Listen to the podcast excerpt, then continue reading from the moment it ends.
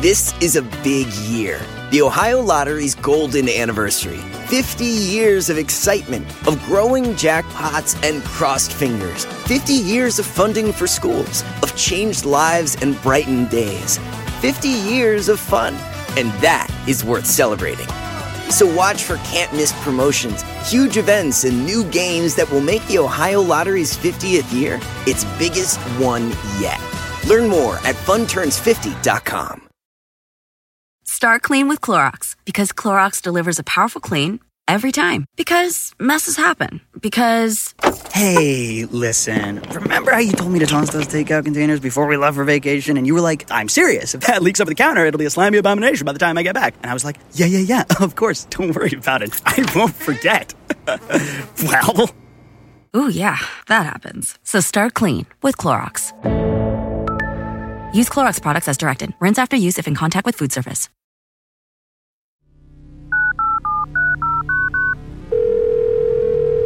This on? Hello? Hello? We're all science people. Science? Exactly. We know it's a good idea because it's lasted. There's chemistry in here, there's biology in here. It's in whiskey, it's in ice cream, it's in who you fall in love with. Rules. And, and ethics and everything else. We can make the world better for everybody.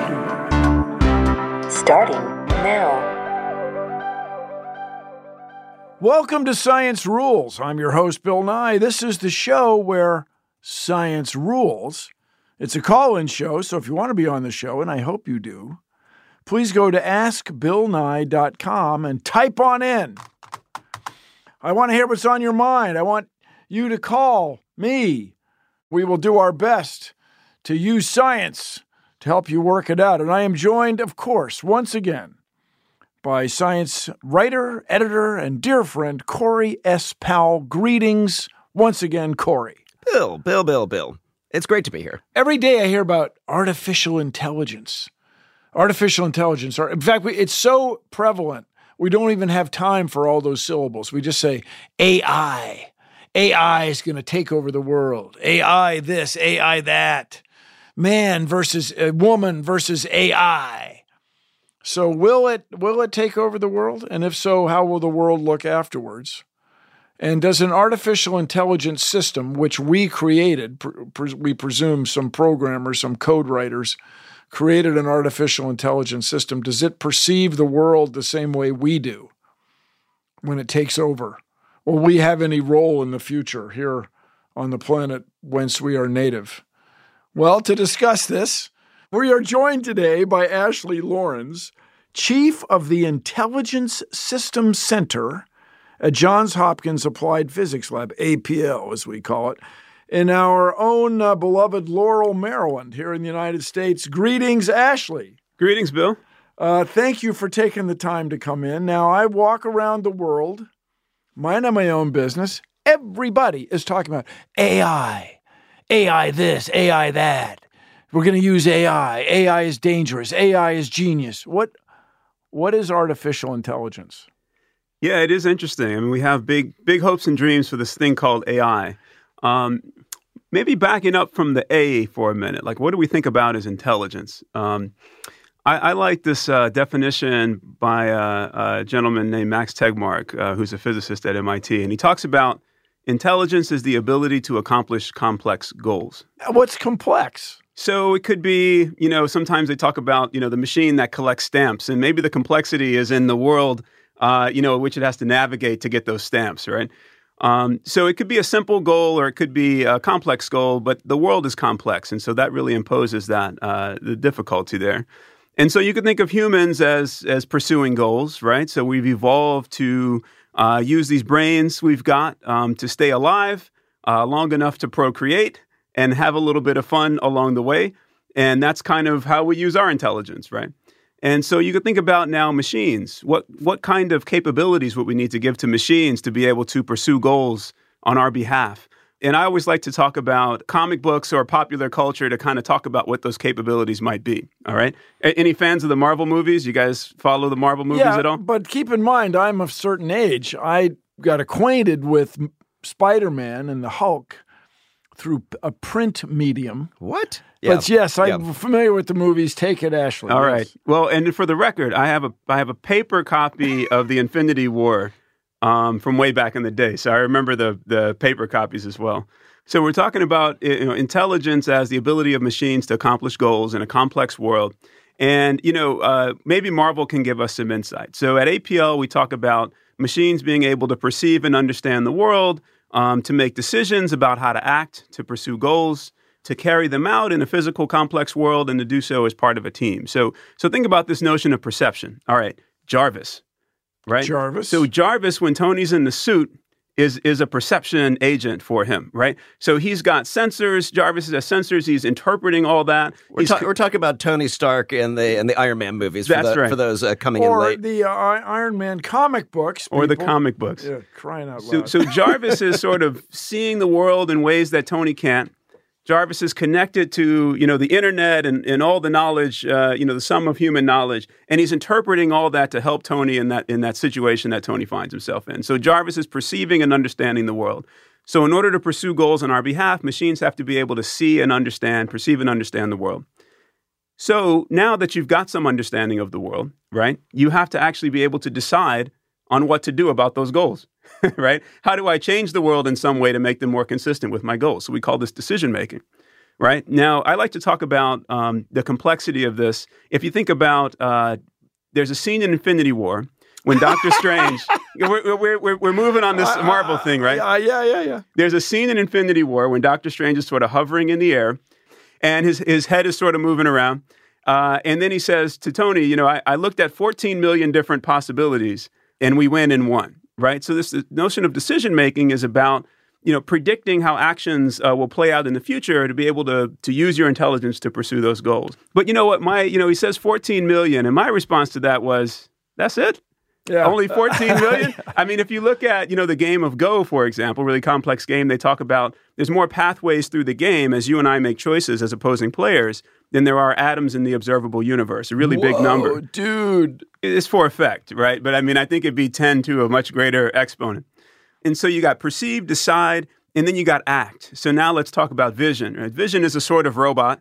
Um, you know, he's the embodiment of Jarvis. You know, he's sort of created as a sort of robot.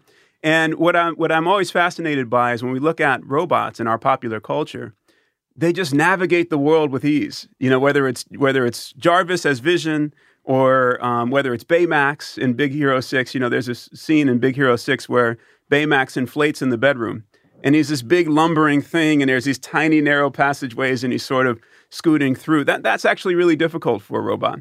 Um, and so robots aren't really there yet. If there was a couple of years ago when DARPA held a robotics challenge, and there's a really awesome bloopers video from that challenge uh, online. So I, you should- DARPA's Defense uh, Applied Research Uh, advanced research uh, Program. projects. Defense Advanced Research Projects Agency. There we go. your There we tax dollars at work. See, I get fired if I don't know how to if I know what that well, acronym we want, don't want you to get fired. Okay. okay. Well, so, so hold on. You're getting to one of my biggest questions about AI, Yeah. which is one day I read an AI taught itself to play Go and became the greatest Go player in the world. And then the next day, I see this robot with AI managed to stand and take a step, and everybody's saying, "Wow, this is such an advance." So why is we have these programs that can play Go and they can play chess and they can play Jeopardy and they can defeat the greatest human mind, but they can't like walk around through a kitchen? Yeah, that's interesting. So that's I think there's a lot about our human intelligence that we take for granted. This is actually a really difficult challenge. Um, I have to have, in order to navigate the world, a model of myself in my geometry, um, in your in your brain, you in my brain, a right? mathematical model. yeah, and a I am this, this big. My arm can reach this far. Yes. So there's a you know they call kinematic model, which is kind of the geometry of myself, my body. Um, there's a dynamics model where if I sort of actuate my joints in this way, it results in these sorts of uh, activities. Um, and so all that's sort of happening under the hood in humans. And so it's a lot of work to make all that happen under the hood in robots. Under the bonnet, if you're under a the British bonnet. listener. Yeah, so a lot of that happens just naturally for us, and it can be really challenging to get robots to do that. Um, you know, especially when situations are unexpected. So you've got the Boston Dynamics robot that can do backflips. Um, and and sort of in those conditions. But now, if you take that robot and you put it in unexpected conditions, put it in the jungle or something, right? Can it still do those backflips uh, in a new situation? A pothole, exactly, a curb. exactly. All the variation of the world. We talked about the world being complex, and so even trying to do something simple in a complex world can be a challenge. And this is why we don't have driverless cars running around just yet. Yeah, exactly, exactly. Uh, it's because of all the unexpected situations that they may find themselves in, and uh, the difficulty of thinking about that teaming relationship between the human and the driver. Right. Even if Between you, the human and the car. but it says between the human and the car. So even if you could make the car smart enough to know when it was in a situation where it shouldn't be driving, could you guarantee that the person is ready for the control to be transferred back at that time? Isn't the whole point that the car is going to drive itself and I can focus on other things to some degree? Will I be ready when it says take the steering wheel? Well, look, uh, Ashley, you know, this is a call in show. Oh, it, it's definitely a call-in show. And so this is where we really get the conversations directed by the people who want to, uh, by our listeners, our fans. So who's on the line, Corey? Uh, we have Taylor on the line. Uh, Taylor, are you there? And uh, where are you calling from? I'm calling from uh, Ontario, Canada. There you go. And what's your question? Uh, well, before I got into my question, I just wanted to do a brief thank you. Uh, wanted to say that the science guy sparked my interest and desire to learn about the world and, and natural phenomena in general. And uh, not only have you provided uh, me and my peers with a passion for science, as they grow into adulthood, you remain a bastion of reason in this uh, staunchly anti-intellectual society. Right so thank you on. for everything that you have done and continue to do. Thank you. So you're in Ontario. Did you watch it on the crawl space? TV Ontario? Uh, well, I actually watched it in my classroom a lot. It was like an excuse to get out of. Uh, I know, I know. I've, I've Uh, taught countless science classes uh, electronically. Yeah, So uh, thank you. But uh, do you have a question? Yes, I do. Um, so I'll get into it. Uh, since AI and machine learning have become so much uh, uh, deeper and uh, over the past decade have uh, kind of exploded, I wanted to know if it was possible to have an AI learn a multitude of languages and their nuances and adapt the AI to become an instant and accurate translator or interpreter. That would be cool. Well, you speak English and it comes out in Russian. Exactly, precisely. Right. This is like the Star Trek Universal Translator. Is that is that a real possibility? Is that something that an AI could do? I think that's a real possibility. That seems to me like something we'll see within the next decade or so. Um, I mean, you're already seeing pretty amazing translation abilities. You know, you, you put a string of text in one language, you get a string of text out in another language. Um, a string of sounds, you know, a, sequence of sounds or words in one language, getting it out in another. So we're actually seeing that sort of, you know, transcription from speech to text, text to speech, translation. We're seeing a lot of progress in that uh, from machine learning. um uh, deep learning, things like recurrent neural networks applied to those those Oh, kinds things of like translation. recurrent neural networks. Yeah, you just, you just, you just dropped a couple terms there. So that I- hang on. I'd like to dig into. So hang on to Taylor's question. This is a great question, Taylor. I think fantastic question. So, if I understand this, if you're going to make a translator an audio translator, where someone speaks in one language, it comes out for somebody else in another language automatically, including to Taylor's point with the nuances, with the, the little subtleties that really um, uh, give the real uh, communication, give communication its its true meaning. All right, so this is going to require a machine interacting with a fluent person. Is that right? Now, will that fluent person have to be fluent in both languages in order for the machine to get the right answer? I think, yeah, I think you're onto something there. So first of all, I think that the degree of nuance is really the dial we have here. So if Oh, you, there's degrees. There are, well, of so course, it, right, yeah. so so if you if you don't require as much nuance, that's easier. The more nuance and subtlety you require of the machine, the more that time horizon for making this happen it pushes out farther. So so you can think about you know a degree of Well, you can- complexity there. I think about texts. yeah. Sometimes texts convey all you really need to say. Other times, what did you? Why did you send me that, man? you suck. Well, you don't mean that. Yeah. So But you're right. I mean, you you would have to have, in, in a sense, training data for the machine. This is what you're talking about when you're talking about deep learning. Uh, well, what is so- deep learning? Right, right. Um, but just just to finish the thought on the on the nuance, I think you would have to have tra- nuanced translations of things for the machine to learn from, right? But now let's talk about what machine learning is, and that'll get to your question about deep learning. All right. So machine learning, ty- typically, uh, you know, we've been programming computers for many years. Um, and you know, I, I, had the turtle, the, the turtle, uh, programming the turtle in, in, elementary school as a way to learn programming. Right, go five steps forward, two steps to the left. Uh, yeah. So, so you can program machines very precisely. But I think in recent, you know, in recent decades, we've sort of understood the limitations of that. Um, it's not possible to send a really, really complex machine out in the world, all that uncertainty, following a really precise program. That's where you get machines that are really brittle and they break in the face of the real world. And we make fun of them. Yeah, and we yeah they're and they're and they're fun to they're fun to make fun of. Machine learning is all about uh, having basically allowing a machine to program itself.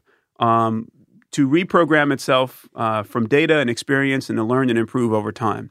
So instead of me precisely programming it, I'm basically saying, here's an input, and here's what a good output looks like. Here's some pixels in a camera image or something like that, and here's the label of an object that's present in that. You you learn for yourself how to translate those pixels into the name of an object, uh-huh. for example, right? And so what happens inside that box? That's a function that now the machine's going to learn instead of a function that a human's going to program very precisely. All right, so the, I speak in one language and what's the machine doesn't have the other end to compare when we're translating into what did I say Russian. So this is the difference between what we in machine learning we talk about training and test. In training we give it the answers just like you would a person. This is an input and this is a correct output and you give it like a million millions of those, right? And now in test time, when you deploy the system, now it's going to have, you know, an input and it has to guess or predict the output. So when you now when it's you know on your hip and it's the universal translator test time you know uh, training time's over it's test time I'm going to give you a bunch of questions and you have to figure out the answers for and yourself. so either the Russian speaker is going to go is going to smile and thank me or just haul off and slug me, depending on how the translation. Yeah, if you, if you wind up in a in a cold Russian prison, then you know something went wrong. Oh, well, well, well we, we, have a we have a prospective customer on the line. So Taylor, what do you want your translator to do? What what, what uh, made you ask this question? I'm a linguistics student. Uh, I've studied oh, at uh, Queen's University in Ontario. So, and you're uh, as a Canadian, you're bilingual. I sh- I imagine, yeah. Uh, precisely. My mom is French Canadian and my dad's Croatian, and I speak English, so it's a whole uh, melting pot here. So, do you speak three languages then well? Um, two languages pretty well. The third is not so much, just because the Croatian isn't as uh, prevalent in my life as it used to be. So, uh, yeah. To answer your question though about uh, as a pr- prospective uh, customer, I think the main thing is bridging that gap um, in in how it sounds so robotic. Like if you even if you use like a Google Translate, for example, right now, the stuff that you receive on the other end just doesn't feel very good. Like even reading it in another language, you're like, I get what you're saying, but that's not how you say it. Like it's almost the case in every language. It's getting better and better every day, but uh, uh that that little bit of difference, that that little bit of human the nuance. I guess uh, or the nuance, nuance exactly. Nuance. I, um, I feel like that could be bridged with uh, with like an iterative process, like you were saying, like that machine learning. So, are you looking for a job, Taylor? Is that what you're saying here? well, currently uh, I'm between jobs, so. this is a great question, man. Thank you for asking. Thank this is like no, no. This is the perfect question, like where you're a human and you can tell the difference between what you really want it to say and what it's saying. You could, as a human, that's nuance. Would is the issue yeah. that makes everybody crazy. Stick around for more science rules after this.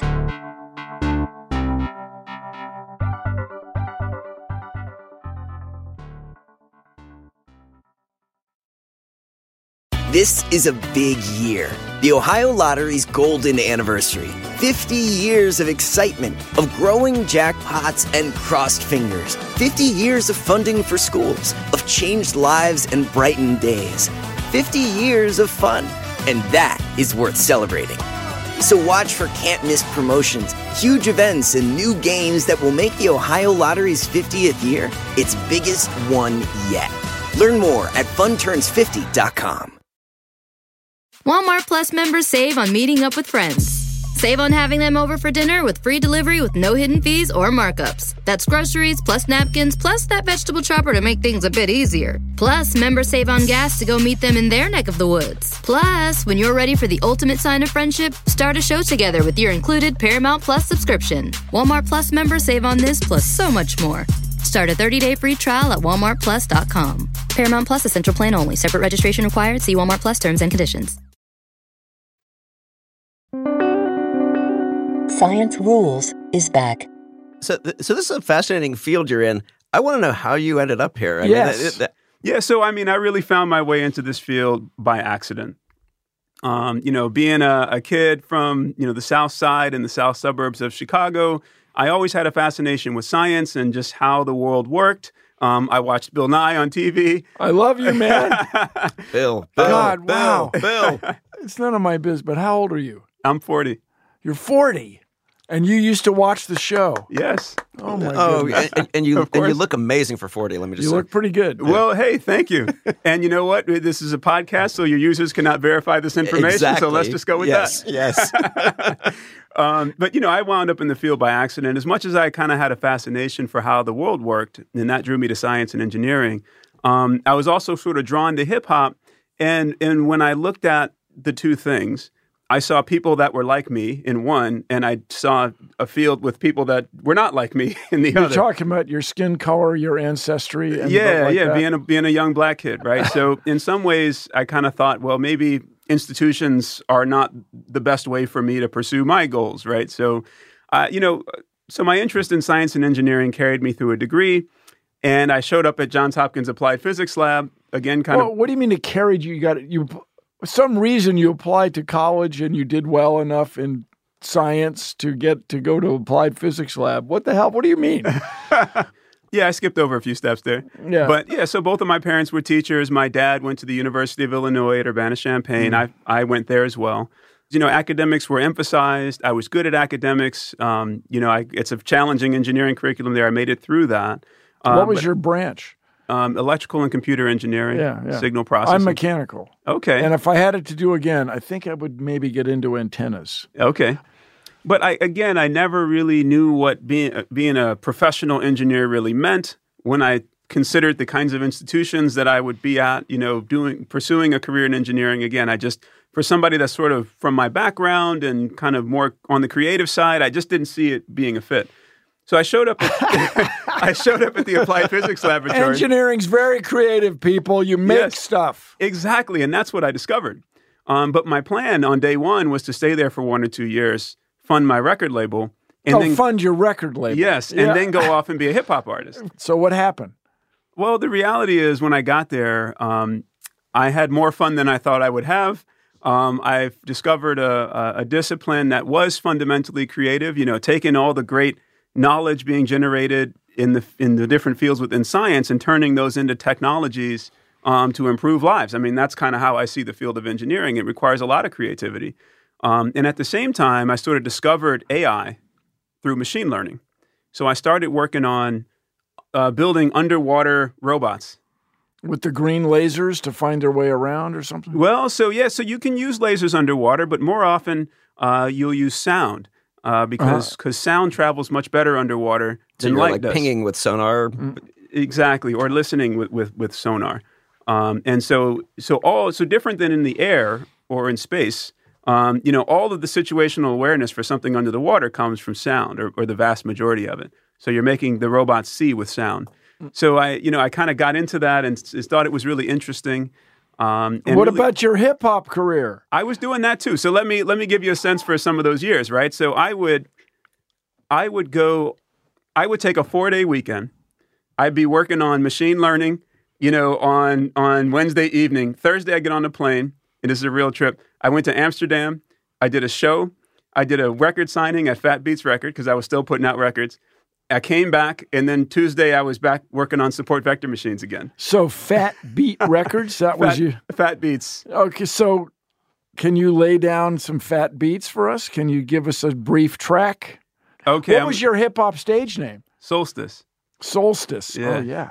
Oh yeah, Yeah. like June twenty first. Yeah. Or, Like this- or December 21st. or December twenty. Were you a summer solstice or a winter solstice kind of guy? I don't think I thought about it that Okay. much. Because I he's, he's spelled it putting out a, like oh, your soul. S O U L. Yeah. Yep, got it. All right, so here's uh, here's an example of a of a verse from one of my albums. Um, Solstice, I'm rock solid to the core. Hit you with the raw so hard you'll holler at the floor. Advanced planning, we ain't gotta stop you at the door, dog. The booth will explode soon as you hop in to record. I hold my own back down, blast nouns and spray. Paid dues yesterday, ain't gotta back down today. You got no background, background your way. That's why you already lost soon as you sat down to play. It's do or die, tactics invisible to the human eye. O'Hare from BWI and then cruise the shy. Y'all the cats they pull it shooting and pull aside. We the type of cats that's bulletproof when the bullets fly. I'm Genghis Khan, way beyond playing pawn. I got the world in my palm and a girl on my arm. Solstice stay blazing, never settle for warm. We several levels beyond whatever level you on. Come on. Woo! All right. That was so awesome. I, uh, reference to the BWI and O'Hare Airport. Yeah, so and you I was- decided to stay at work. I decided to do both. So I released five studio albums. I've toured in Europe and Japan. I'm a member of the Recording Academy and vote on the Grammys every year. I've been to the Grammys a few times. I just decided to do both. That's great. So I, I can find you like on Spotify and other You things? can Spotify. Just, just look, look for look for solstice and there you yeah, are. yeah. Now look, I don't do it. I'm not as active as I used to be, um, but that's primarily because I had kids, and I made kind of made the choice to start a family, and and I've advanced in my career in engineering. So it's not so much that I punch in at eight, punch out at nine, or you know, t- taking the four day weekends. Now I take a day off to come talk to Bill Nye in New Thank you. York Thank you. versus Well, going well, to do a on. show in Amsterdam. Does does having kids does that also has that affected the way you think about AI and where you want to go with it? It, I mean, so you know, we were, we were talking about driverless cars earlier, and it's a great litmus test to think, you know, w- could I ever see myself putting my two kids in the back of a driverless car, walking away from that car, and then you know, sending it to to bring them to school? It it makes it um it it, it makes it real, right? When you think about safety, when you think about ethical situations and dilemmas, when you think about how you take this complex artificial reasoning system and make it work on you know in, in a way that's safe under all these unknown, unexpected, uncertain conditions. I got to think a guy like you would imagine that happening in 20 years without too much trouble. Might be your grandkids. Yeah. I think there'll be a time where we'll just say to each other, you let humans drive cars? Like, wow. right. Those cli- you let people? Right. Science Rules will be right back.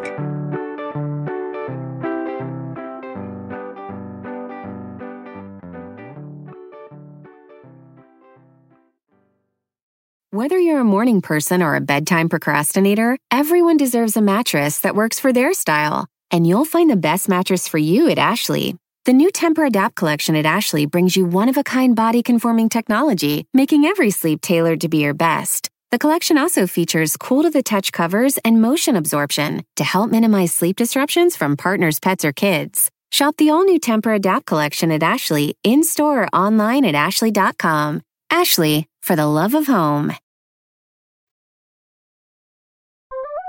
You're listening to Science Rules. We have Ahmed on the line. And, and uh, whence are you calling? Where are you calling from? I'm calling from Dubai, from the Oh, that- United cool. Arab Emirates. Oh, that's great. Cool. Yeah. So go ahead. What's your question for Ashley? So here's the question. Uh, since you guys were talking about trusting uh, machines or rob- robots in general, uh, for the sake of human development, is there an area, function, role, or industry where we should not allow AI to operate so they basically don't force us to rely too much on them, uh, forcing us uh, to hinder our own learning and development? Le- legally barring artificial intelligence systems from something. Is there any? Is there a something places where, you? where practically or ethically it makes sense not to apply AI and, and intelligent robotics. Yeah, that's interesting. O- over time, I think there will be fewer and fewer of those areas. In general, I don't think. I think. Is there one now? Um.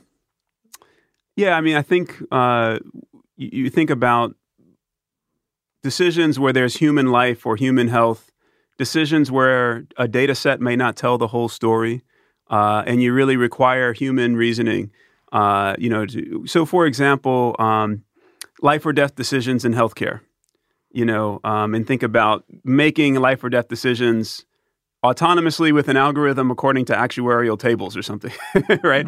Um, somehow it feels like that's the right space for human reasoning and ethics to sort of still, uh, you know, reign uh, reign supreme. Or Yeah, we've always got to think it was a miracle that he lived through it, whereas a machine might just let the guy die. Yeah, Uh, ex- I exactly. paraphrase. Yeah. Exactly. So, but um, y- I think there's an interesting nuance in the caller's question, um, and this is this notion of the atrophy of human skills over time. The and so, atrophy of human skills. yeah, I mean, so so it may be that there's a lot that robots can do or machines can do better than us over time. But the question is, do we want to not allow that at least during human development? This is Ahmed's question. This yeah. is his question, right? So I think, like for example, I took martial arts when I was a kid. I've never used it, right? Like I've never been in the equivalent of a of a Bruce Lee kind of a street fight. Yet I took it, right? I'm sorry to hear that. right. Yeah, well, you know, um, so it's atrophied over time. But I mean, I think during during our formative years, there may be a lot that machines could do for us that maybe we shouldn't uh, allow for for human development, like driverless cars. Probably we should still do something akin to driver's ed, even though you know we may have more, uh, competent driverless cars in the future. So I think it's a really insightful question. I think there's a difference though between where we want to artificially set machines aside for the purpose of human development versus once we've taken care of that, where we can take advantage of of those particular skill sets that AI brings um, in in kind of the operation of the world. Well, well, Ahmed, you must have something in mind of something that you want to preserve for yourself, where you don't want to allow a machine. What what were you thinking of when you were asking this question? Well, uh, not necessarily. I had anything in mind in, in particular. What what I was thinking of that throughout the years, there's like, for example, kids now uh, or teenagers, or whether they're in their twenties, they're going back to their school years. Like, I didn't really learn anything from trigonometry because they didn't get into science. So if the example, like in 10, 20 years, I'm getting my iJarvis from Apple and it breaks, no one on the planet will have the ability to actually fix it other than the the AIs or the robots working in the factories that Apple owns.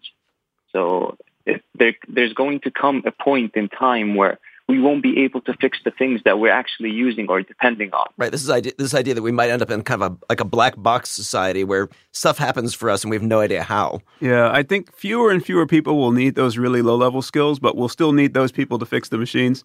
Um, and so I think there will there will be in the foreseeable You're future. just you're just trying to make him feel better. No, I, th- I think that's true. I don't think machines right now can bootstrap themselves in this way. Well, so this gets in, Ahmed. This is a great question. Thank you very much for calling.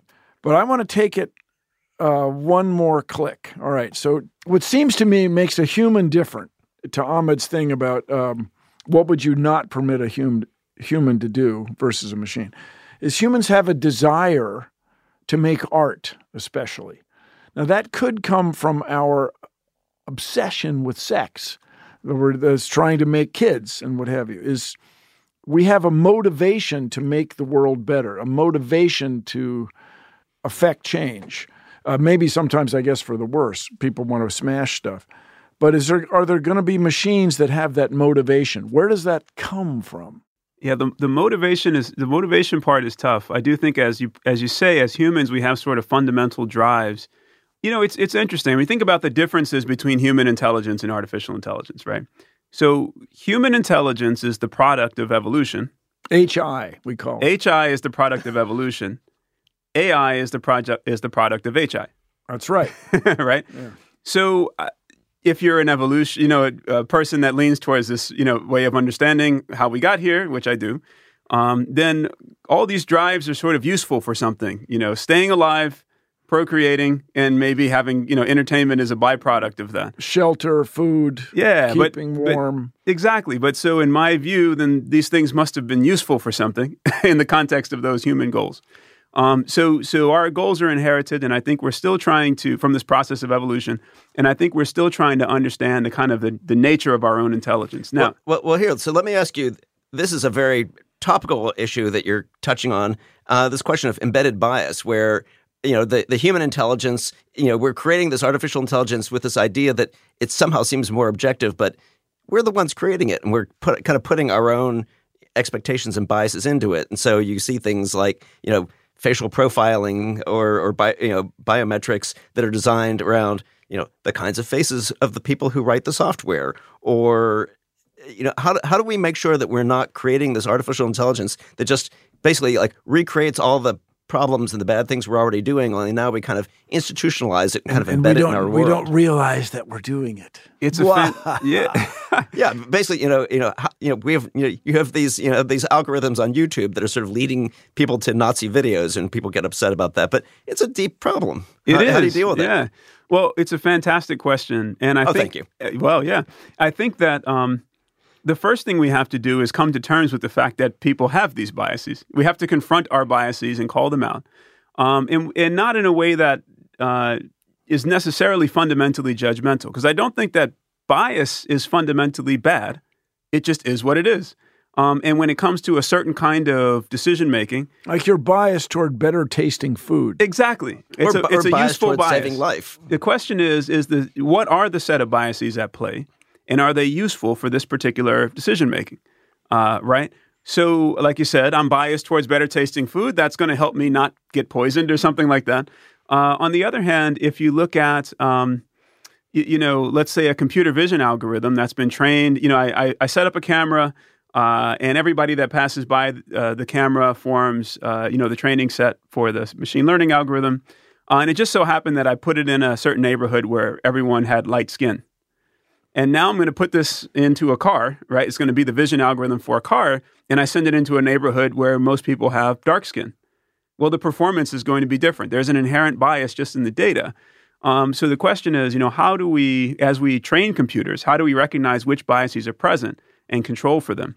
And it gets uh, at a at a kind of one click deeper. It gets to understanding the cause and effect relationships. You know, right now, machine learning is a lot about pattern recognition, correlation. When I see these kinds of things, that typically means these other kinds So of things. So, pattern recognition is different from cause and effect recognition. Absolutely, it's fundamentally different. That's cool. All right, so the Turing test. How do we tell a machine from a human, right? This is Alan Turing, the guy who invented a way to break the Enigma code and some crazy, amazing and, idea. A, and a pioneer in artificial intelligence. Yeah. How am I going to be able to tell if the right if the machine produces the right outcome? How am I going to be able to tell that it did it uh, by reasoning, artificial reasoning, or it did it by uh, top-down programming, so this is um, pattern recognition? So on one level, if it did the right thing, don't That's- look the, don't look a gift, gift horse in the mouth. Maybe that's good enough. Um, but but you know, one level deeper than that, though, there is this notion of uh, this word explainability that's in AI. Um, and this this this idea that somehow we we would like to open, you know, uh, uh, look beyond look under the covers and kind of understand why Under the bonnet. yeah, under the bonnet. Thank you. Understand why a machine makes the decision it does. Um, with an explicitly programmed machine, this is very easy. I set a breakpoint in the code. Uh, I inspect the variables at that point. I can kind of understand. Um, when we have machine learning algorithms, where machines are kind of learning for themselves, you know, functions that translate inputs to desired outputs, uh, and there's these complex uh, networks, whether it's a you know neural network or some other kind of machine learning algorithm, it can be a lot harder because the machine has programmed itself in a way that kind of by construction is not the way that I would have programmed it, or else I would have just done so. Um, and so it's a real question. I think we're really searching for the answer as we try to get to a point of explainability um, in these really powerful machine learning algorithms. Okay, and Bill, we have another caller on the line. That ties right into this. Here, here's hoping. Let's find out. John, you're out there. Hi. Where are you calling from? Uh, I'm from Dallas, Texas. There you go, in the United States. What's your question for uh, Ashley Llorens? So, real quick, I just wanted to say, Bill, uh, even though I'm only 19 years old, you were one of my biggest influences uh, to pursue a career in science. Right on. and what I'm do a you? sophomore at Baylor University. Oh, cool. Oh, What are you studying? I'm majoring in environmental science. Oh, right on. Cool. Well, we need you. Yeah, I always hear you talking about how important it is to have you know younger generations pursuing science. That's it. And I greatly respect your advocacy and your urge to educate climate change. Thank you, man. But all that aside, no, that's great. Well, do you have a do you have a, an artificial intelligence related question? I believe you do. I do. So, uh, although AI offers countless benefits, you know, in medicine and engineering and agriculture and just everyday life, uh, I'm sure as you guys know, humans have a tendency to use the advancements in science for warfare. And so, is there a real threat of developing super intelligent AI that poses a serious military threat, unlike you know what we've ever seen before? Okay, uh, okay. Before we even begin, Ashley, I don't know what you do at the Applied Physics Lab, but I know three quarters of the budget just sort of disappears. It comes from government grants. Yeah, they're Yeah, quotation marks. But I can tell you, uh, John, there's a lot of artificial intelligence in military systems as it is. So take it, Ashley. Should we be terrified? Right. So, um, as you point out at the Applied Physics Lab, a lot of the research that we do is in the service of national security. Research. That's yeah, what they research and development, Um, national security, space exploration, and health. So that's kind of what we do at the lab. Um, as you point out, I mean, it's like saying, "Man, I wonder what would happen if if physics ever got in the hands of the military. wonder what they would do with calculus." right? I mean, in some sense, uh, it, it's kind of becoming ubiquitous. It's just you know, uh, machine learning is becoming the way we do computer programming in some sense. Um, you know, and it's everything from you know a system that has a perception capability, you know, a um, you know, logistics kinds of a kind of a system where a driverless car can deliver a resupply, you know, to a Like the just in time in a car assembly uh, assembly line. yeah, exactly the Amazon last mile logistics equivalent for you know the, the, red- army or something. The red doors show up with the red unibody to make the red car Right. automatically. or even to the back office functions like you know can we can the government can the dod department of defense do its accounting more efficiently right so it's but sort here's of what I think, yeah. John. Uh, embellish this if you will, but I think what you're afraid of, John, is that these artificial intelligence systems would have a motivation. They would they would have a desire. Right. This is to, Sky- dare I say it, Terminator and Skynet. and take all that. over the world.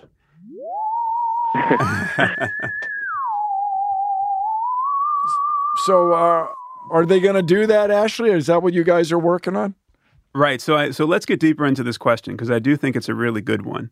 Um, we see, you know, these paradigm shifts, you know, in in economic value, um, in the foundations of national power. Um, we see potential for these paradigm shifts as AI becomes more advanced, and so this is absolutely, as a society, something we should be worried about.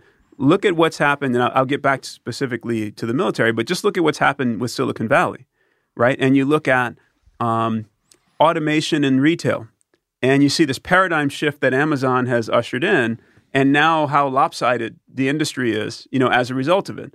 And so now you're getting, you know, a, a, let's say a few tech companies that have, uh, you know, really kind of asymmetrically benefited from these things. Like, what do you mean? Like, Amazon is benefiting more than brick and mortar stores? Sure. So Yeah. there's a whole shift in the economy Mm-hmm. towards these things. So now you can look at that and say, okay, well, is there something as a society we should do to make sure there's a balance, whether it's economic or whether it's national, you know, military power, et cetera, that's maintained um, in the face of these asymmetric, you know, paradigm shifts that that AI can can bring about. You know, as we've seen with Silicon Valley. Um, and I think that we should we should be concerned with this. Um, as we're developing the acute technologies, I think we have to keep this in mind. Acute technology. Yeah, like a, a specific system. You know, a, a you know a, a vehicle for the army, or a, a you know an autonomous plane for the air force, or something. We have to make sure that that system's used in a way that uh, conforms to some kind of ethics. Uh, I think that the nice thing about you know the United States is that we're we're our military reports to a civilian government. And I think the the most important thing people can do is be engaged in this process. As a society, we need to decide what are ethical uses for uh, you know for AI in the military and in other kinds of uh, industries like health. But and, and does that worry you about how other countries might deploy AI then? Uh, it, well, it does, right? Um, and so, in some sense, I think the, the strength of our international coalitions are going to have to be brought to bear to make sure that, you know, again, as, as a for the U.S. as a society, but then also as a species, that we kind of figure out, well, what do we want to do with this stuff? How do we make sure that in the long run, uh, these technologies are really made to serve human human society goals? So, John, you got to vote. Yeah. Be sure to vote so that uh, artificial intelligence doesn't become motivated to destroy us all. Right, and you talk- can and do talk- this, man. and talk to other people to make sure that they're aware of these issues. yeah, and so thanks for calling, John. This is you. You motivated you so a, much for very important uh, response here. Thank you so much. Corey, Corey, Wait, wait, wait, wait, wait, wait. What's happening? It's not raining in the studio, so that must mean it's time for a lightning round. Yes, that's the sound of thunder, Ashley, means that there's lightning out there. And now there's discharging- lightning in here. Yes, discharging from the ground to the cloud, the cloud to the ground. So here, are you ready for the lightning round? Sure. What is your favorite Terminator? The movie or the robot? I mean, like your favorite Terminator movie, your favorite Terminator robot. If you had to pick a Terminator, Uh, I'd pick I'd pick the the very first movie. All right. A young. Arnold Schwarzenegger. Um, you know, uh, kicking Sarah. Yeah, Sarah Connor's like the best part of all those movies. So you got a young Sarah Connor. That's the first one. Would you pay to hear an AI rapper? Would you pay money to hear an artificially artificial intelligently generated rapper? At least once. Just to compare and least contrast. I have to hear it at least once. Um, and if it's bad, you know, then it's like fool me once. But so you would go. You would. I you would wouldn't say absolutely. never. You'd I never would. I would never. pay for that concert ticket. All for right. sure. Would you, uh, after you saw an artificial intelligence rapper who was good, would you never see a human again? Uh, what I would really like to see is a, a a team, a combo of a human rapper with an art with an AI DJ. That's what I really want to see. All right. God, that should be very straightforward over there at my tax AI dollars DJ. applied physics lab. would you accept an artificial intelligence boss? Uh, yes, if it was competent. Uh, to, to- the degree I would uh, I would accept any human boss, they would need to be competent in both cases. All right. Well, that's still a ways off. what would you do if you if you you failed a Turing test? I would celebrate. You'd cel- Why would you celebrate? Uh, well, what was my goal in the whole thing? Yeah, what was your goal I think when your you goal- took the Why did I Turing do that test Turing during test the lightning round? I think your goal is to find out if you're human or if the standard for human has kind of uh, AI has driven up the standard and you no longer. Meet I it. would I would guess that my goal would have been to fail it, and that would have made it a fun thing to do. So Ah, I would okay. celebrate having failed. That's probably the reason I would have done it in the first place. Whoa! Oh, it's you're like gaming the system. Yes, man. It's gaming the system. Oh, you want you want you want out? You're like, you know what? I'm I'm through with this job. I'm gonna I'm gonna fail the Turing test and go to, go retire. yeah, that's right. Thank you again. What a great discussion this has been. Uh, Ashley Llorens has been our guest. You are, sir, the chief of the Intelligence Systems Center at Johns Hopkins Applied Physics Lab in Laurel, Maryland. This has been a fantastic discussion. Uh, good luck with uh, Solstice Records out there. Thank you very much. Much appreciated. Uh, so, as you may know, I'm Bill Nye. And I am Corey S. Powell. And when it comes to the artificially intelligent part of our universe, science, Science rules. If you like Science Rules, and I hope you do, please take a moment to rate and review it in Apple Podcasts and on Stitcher. It helps us out, it helps you out, it helps us provide you a better project, a product, and it helps other people learn about the show so they too can turn it up loud. It's a deep learning process, Bill. Yes! Science Rules is produced by Jordan Bell. Our engineer today is Casey Halford, who also did the mix and the original theme music. Uh, special thanks, of course, to Claire Rawlinson. Chris Bannon is the Chief Content Officer, the CCO here at Stitcher, where science rules.